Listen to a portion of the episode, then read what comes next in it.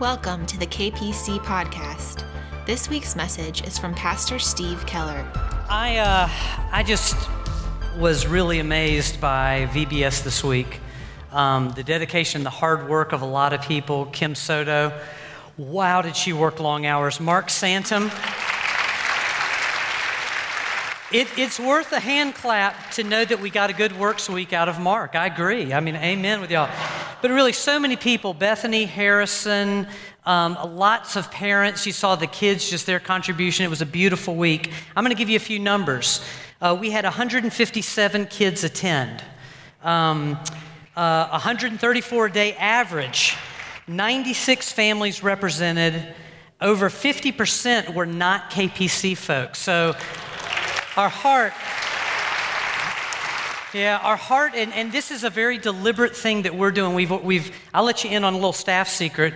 We have already begun this summer to talk and to pray about the, the intentional turn we will take for the fall and the rest of KPC's life, which is a turn outward, um, being a church that exists for the world. Um, amen.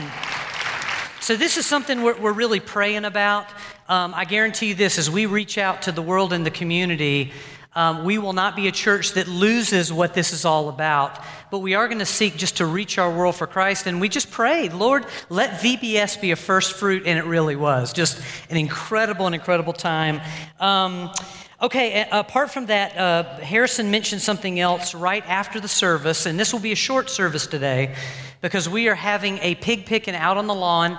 Now, I, I want to, I just want to make sure you understand what a pig picking is, all right? We, Will and I last night uh, put a, a pig, I don't have a picture of it because I was afraid it might upset the kids. We roasted a pig all night long, all right? So this thing smoked from, I think we put it on at 10, we pulled it off the smoker at 4, and then we put on little Boston butts, 10 of those on there. Folks, we've got so much barbecue. And this was done by North Carolina boys, okay? So the, the only two problems we have at this point are this. Um, Will did stay up all night. I was his assistant. Um, I went in the youth room in the middle of the night and got a couple of hours on the couch, but I, I, will be preaching a little more tired than I usually do. So you could see the first pastor ever to preach himself to sleep. Um, usually he does that to you. Today he may do it to himself. The other thing is, I scoured myself in, in the, the men's shower. I still smell like pig and I'm getting hungry, so I might start gnawing on my arm in the middle of this thing, all right? So, but we, we just really want you to join us. We're going to celebrate as a family. We've invited a number of community people. Um, Will and I had folks stop by throughout the night just to ask what we were doing. Uh, got to talk to some of the policemen across the street. Uh, went to Food Lion. We've told everybody about this, so you may see people today trickling in. And I ask you to do one thing that is just to love them in Jesus' name if they show up. Eat, get to know them, just love them. And um, we're going to have fun, okay? And give Will a hug if he's still here. He told me he was going to go to bed at 11, but if he's still out there, y'all give him a big hug, all right? So, having said that, here's what we're doing. Um, we decided for the first time just to carry the theme of VBS into Sunday. And we said, you know, we have this secret, which is all of these children getting ministered to all week and ministering together with us, we're just going to carry it into Sunday. So, what we're doing now, we let them do worship, we let them pray and do some intros. I am bringing the big kids in on VBS today, and we are going to have one final VBS uh, lesson, okay? So, for all of you grown up kids, because we're children of God still too, I'm going to give you a VBS lesson based on the theme of this week. Now, the theme was shipwrecked and rescued. If you, you couldn't figure that out, okay? So that was the theme, and then we'll, we'll go to lunch, I don't know, 11.15 or something like that. So here's what we're going to do. Um, today, we will take a look at a man in Scripture who is shipwrecked, okay? Um, this man in this passage, he is shipwrecked spiritually and he needs rescue. Now, because some of you are snickering, I'm taking this off because you won't take me seriously. But he, he needs to be rescued, and he is going to go to Jesus Christ, the Son of God and the salvation of all mankind. He is going to go to Jesus Christ for rescue, and we know what Jesus is going to do. Jesus, because he is God, because he is love, because Jesus is awesome, Jesus will offer this man salvation and he will offer him rescue, okay? So this is a beautiful setup. It's an incredible story.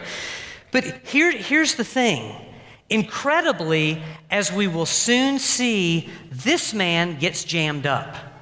This man isn't really sure if he can accept it. He might take rescue or he might not take rescue, okay? He may choose at the end of this story to stay shipwrecked or he may follow Jesus Christ. And that means only one thing in this moment.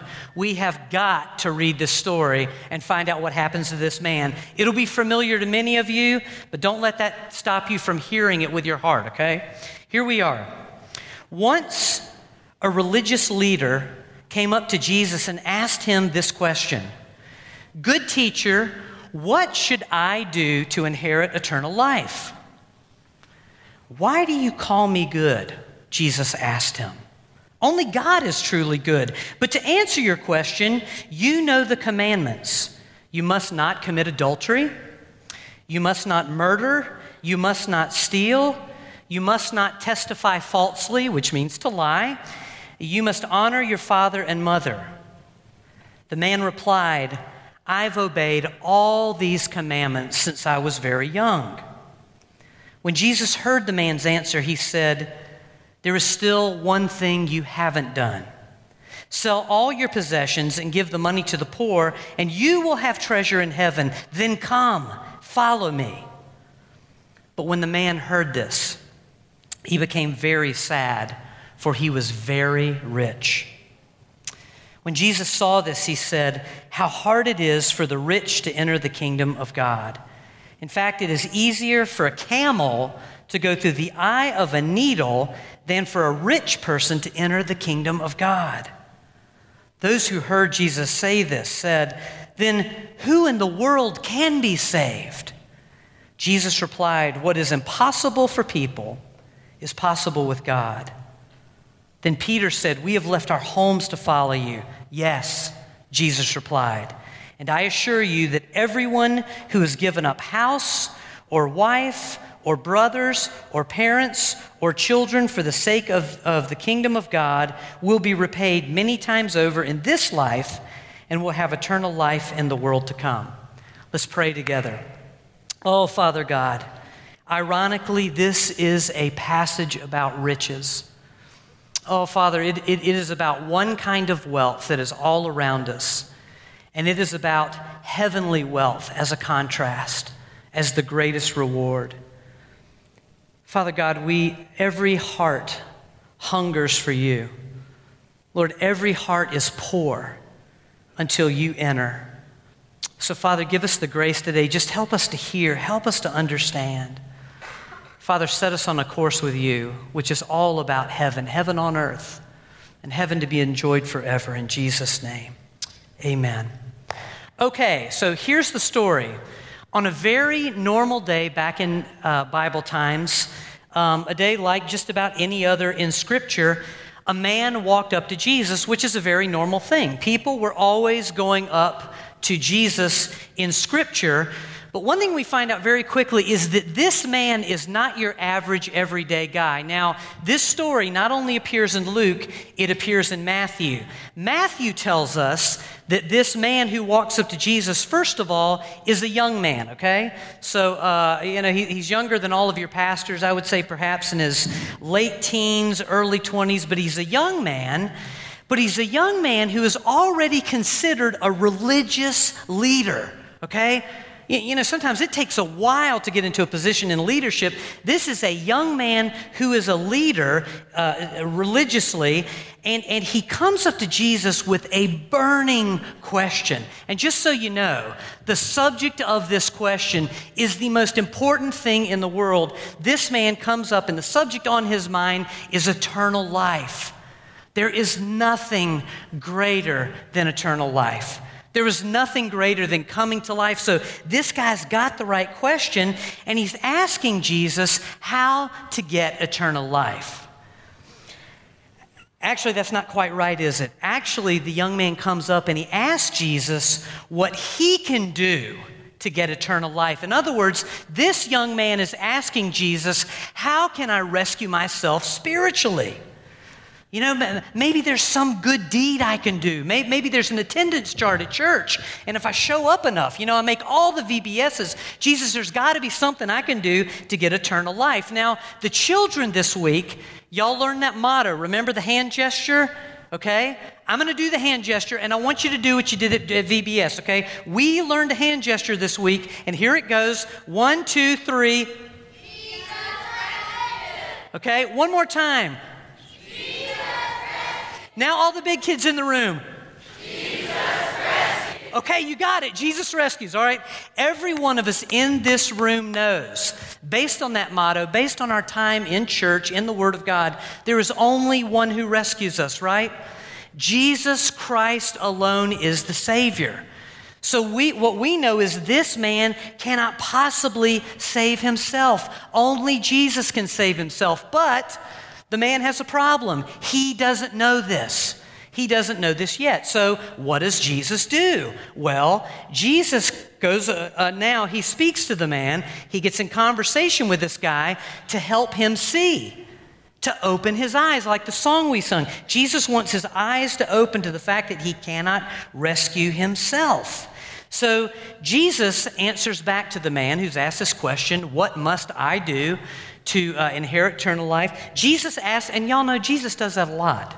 Have you ever noticed that in Scripture? Someone asked Jesus a question, and Jesus asks a much, much better question, and that's exactly what he does here.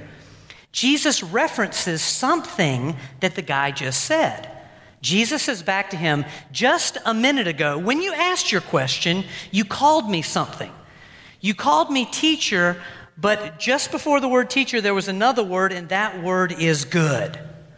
Why did you use that word good when you called me a good teacher? And then Jesus explains a little bit. There is only one who is truly good, and that is God. God is good. So, in other words, what Jesus is saying back to this young man is when you called me a good teacher, were you saying that you believe that I am God? Now, right here, if the young man says, Yes, Jesus, that's exactly what I meant. When I called you a good teacher, I was calling you a God teacher. I was saying that you are the Son of God, that I believe that. If the man says yes to the question, you know what just happened to him? He's rescued. He's no longer shipwrecked. Now, why is that? Because Romans 10 9 says this it says, If you confess with your mouth, or you declare with your mouth that Jesus Christ is Lord, and you believe in your heart that God raised him from the dead, you will be saved. So if the man at this point in the story says, It's exactly what I meant, the man's rescued. But what does the man say in the story I just read at this point? Nothing.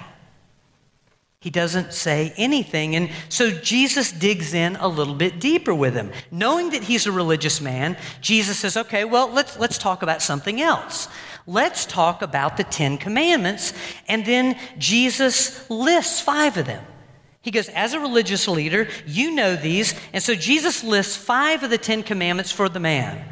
And, and, and the man says, You know what, Jesus? I not only know those five commands, I've kept all of them since I was a little boy. And essentially, Jesus, when the man says this, Jesus answers back to him and says, That is awesome. But I left a few of the commandments out. And believe it or not, in your life, you have missed one of the Ten Commandments. You have missed commandment number 10. You, young man, have a problem with commandment number 10. Does anybody know, just off the top of your head, what commandment number 10 is? Yes, thou shalt not covet, okay? This young man has a problem with coveting. Now, let me explain what coveting it is, because uh, coveting is not a word that we use very often in everyday language, okay? Uh, my generation and older, I don't hear us use the word often. Uh, under me, I, I, hardly ever hear the younger generation talk about coveting. Here is what coveting means, okay? It, it has two essential meanings. The first is this coveting is to want something that does not belong to you. It's usually something someone else has that you think is greater. And the Bible gives a lot of examples of coveting. You know, coveting your neighbor's wife or coveting great riches, something like that. So, coveting is to want something that is not yours, but coveting is also when you love something else, and it can be someone else, but when you love something else more than you love God. And when it comes to that thing, you set your heart on it. You desire it deeply. You think about it all the time. Bottom line, you want that thing more than you want God. You love that thing more than you love God. And that is this young man's problem. See, we find something else out about the rich young ruler in verse 22, well, about the, about the young ruler, I just gave it away, in verse 22, and he is rich. He has got a lot of money and a lot of stuff. It's, it's a new piece of information in the passage. And I want to tell you something about money. I want to tell you something about riches, and I hope you'll never forget it. Money and riches and stuff are not evil. There is nothing wrong with having money there's nothing wrong with having a lot of money. Um, I, I'll tell you why. Number one, money can be used to provide for your family. And there are a lot of families in this room that appreciate the fact that money provides for us. I mean, uh, uh, Jane and I feed and clothe our children with money. You know, it takes that to do it. We pay our bills with money. So we use money to provide for our family. We also use money to bless our family.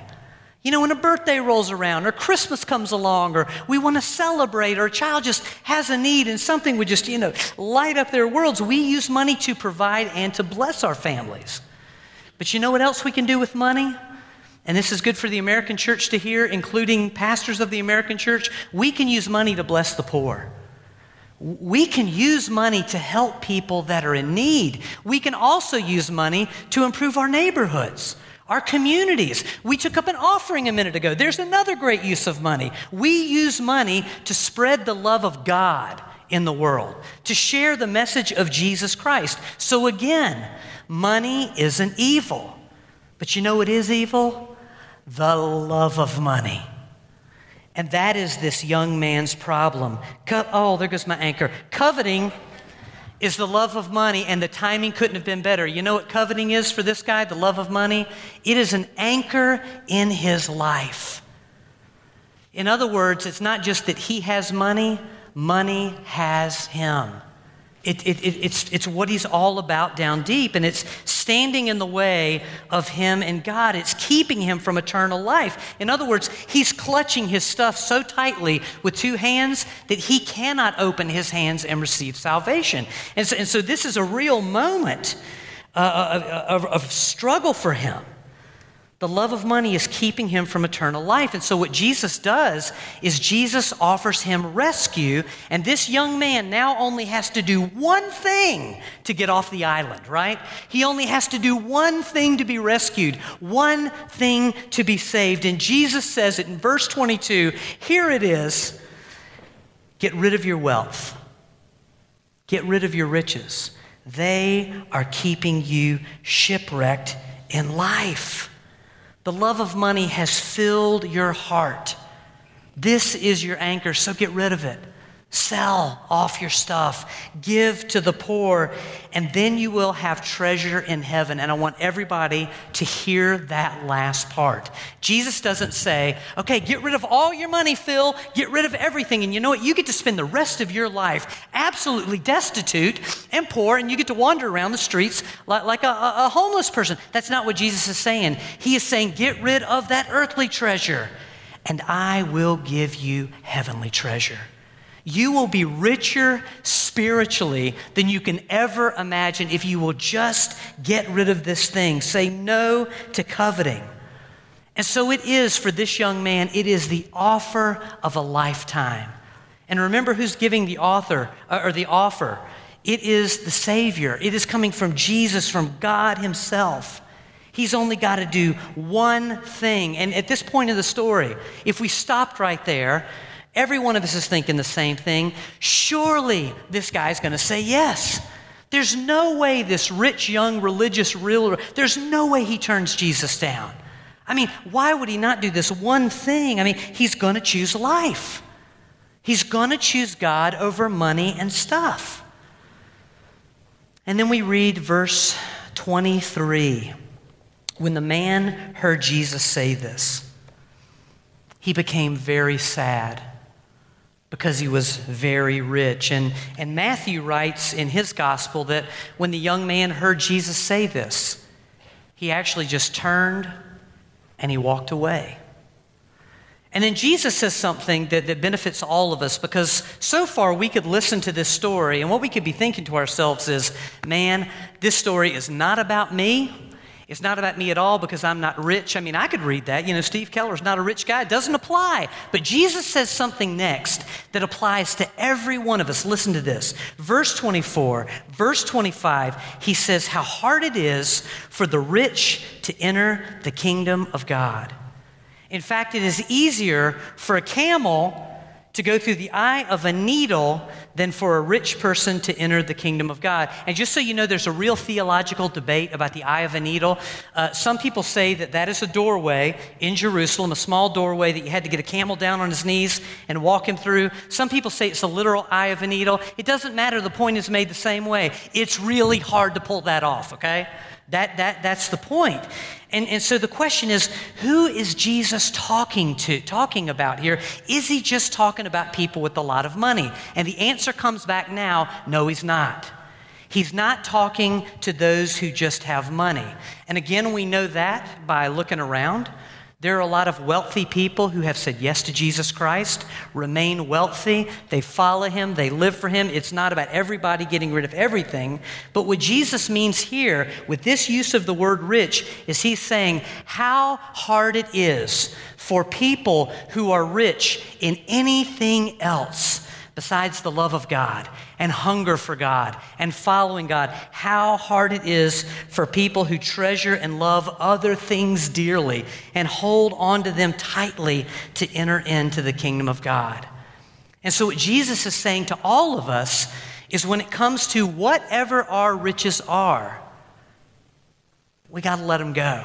We've got to let them go for the sake of the kingdom, for the sake of following Jesus Christ. You know, one of the things that, that we learned, and I learned it with the kids this week, is that we really can be rich in a lot of things. A lot of things besides God. Um, I told you about the man in this passage. He was rich in money, he was rich in, in treasures. There are some people in our world, maybe, maybe it's us today, who are kind of rich in something else. We, we value uh, things like our intellect we value our talents and our abilities. And, and it's not that we appreciate them, but oh, we've just, oh, they've become everything to us. We are so rich in our estimation of who we are and what we can do. Other people value beauty, you know, pleasure, comfort. It's the most important thing in the world to us. The kids learned something this week that I thought was tremendous that, that, that this was taught to kids.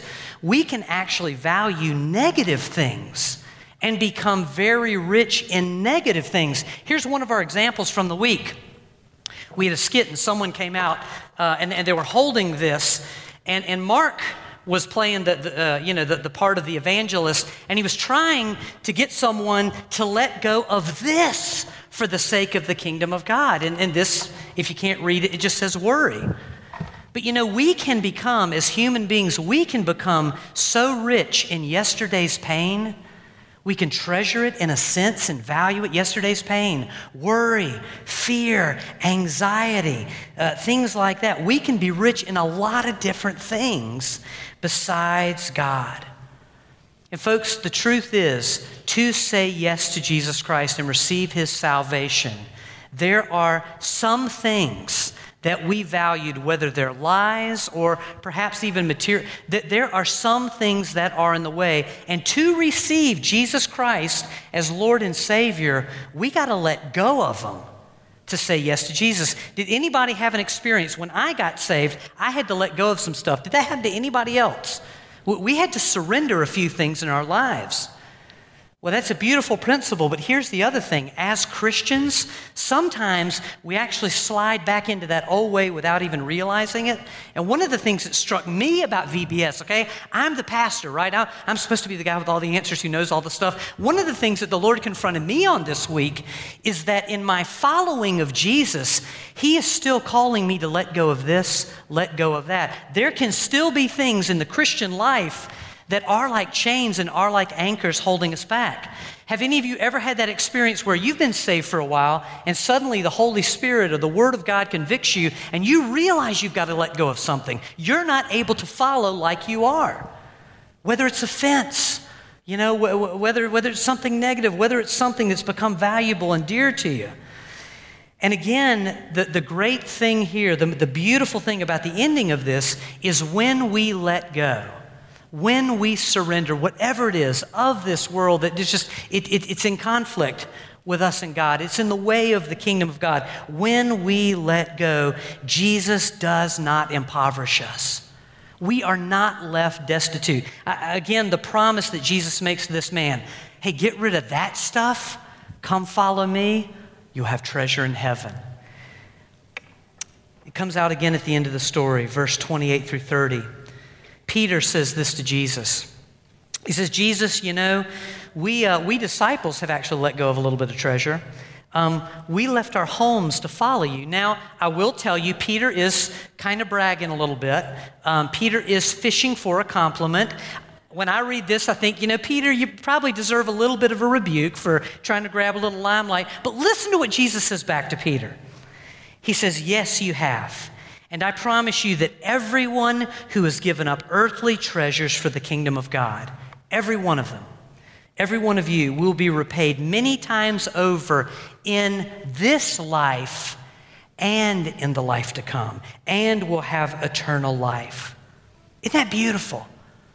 One final question of, of the group Has anyone ever had that experience where you let go of something for the kingdom of God? You surrendered something, and what you got back from the Lord absolutely went beyond your wildest hopes and dreams. Has anyone ever experienced that?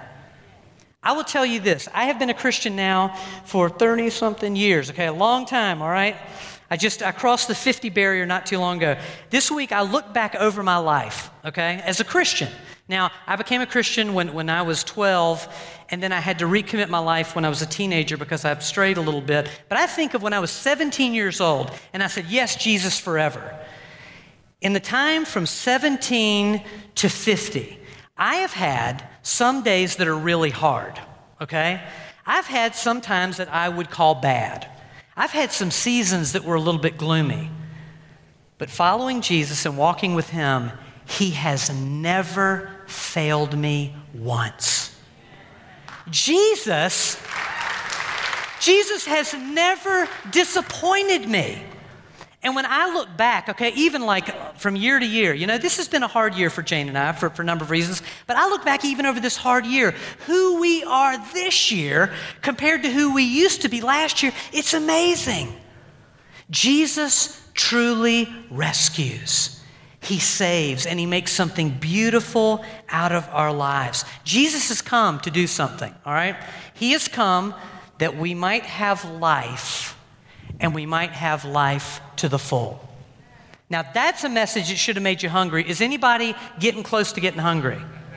Okay, here's what I'm going to do I'm going to pray for us. And if you have a prayer need, please come down front because Neil's talked to our prayer folks. We'll have people here. But after this, the rest of you will go out to the lawn, games, music, uh, pig galore, and we have burgers and dogs for, for uh, maybe chicken for folks who don't want to do pork. You're on a kosher diet today, no problem, no problem at all.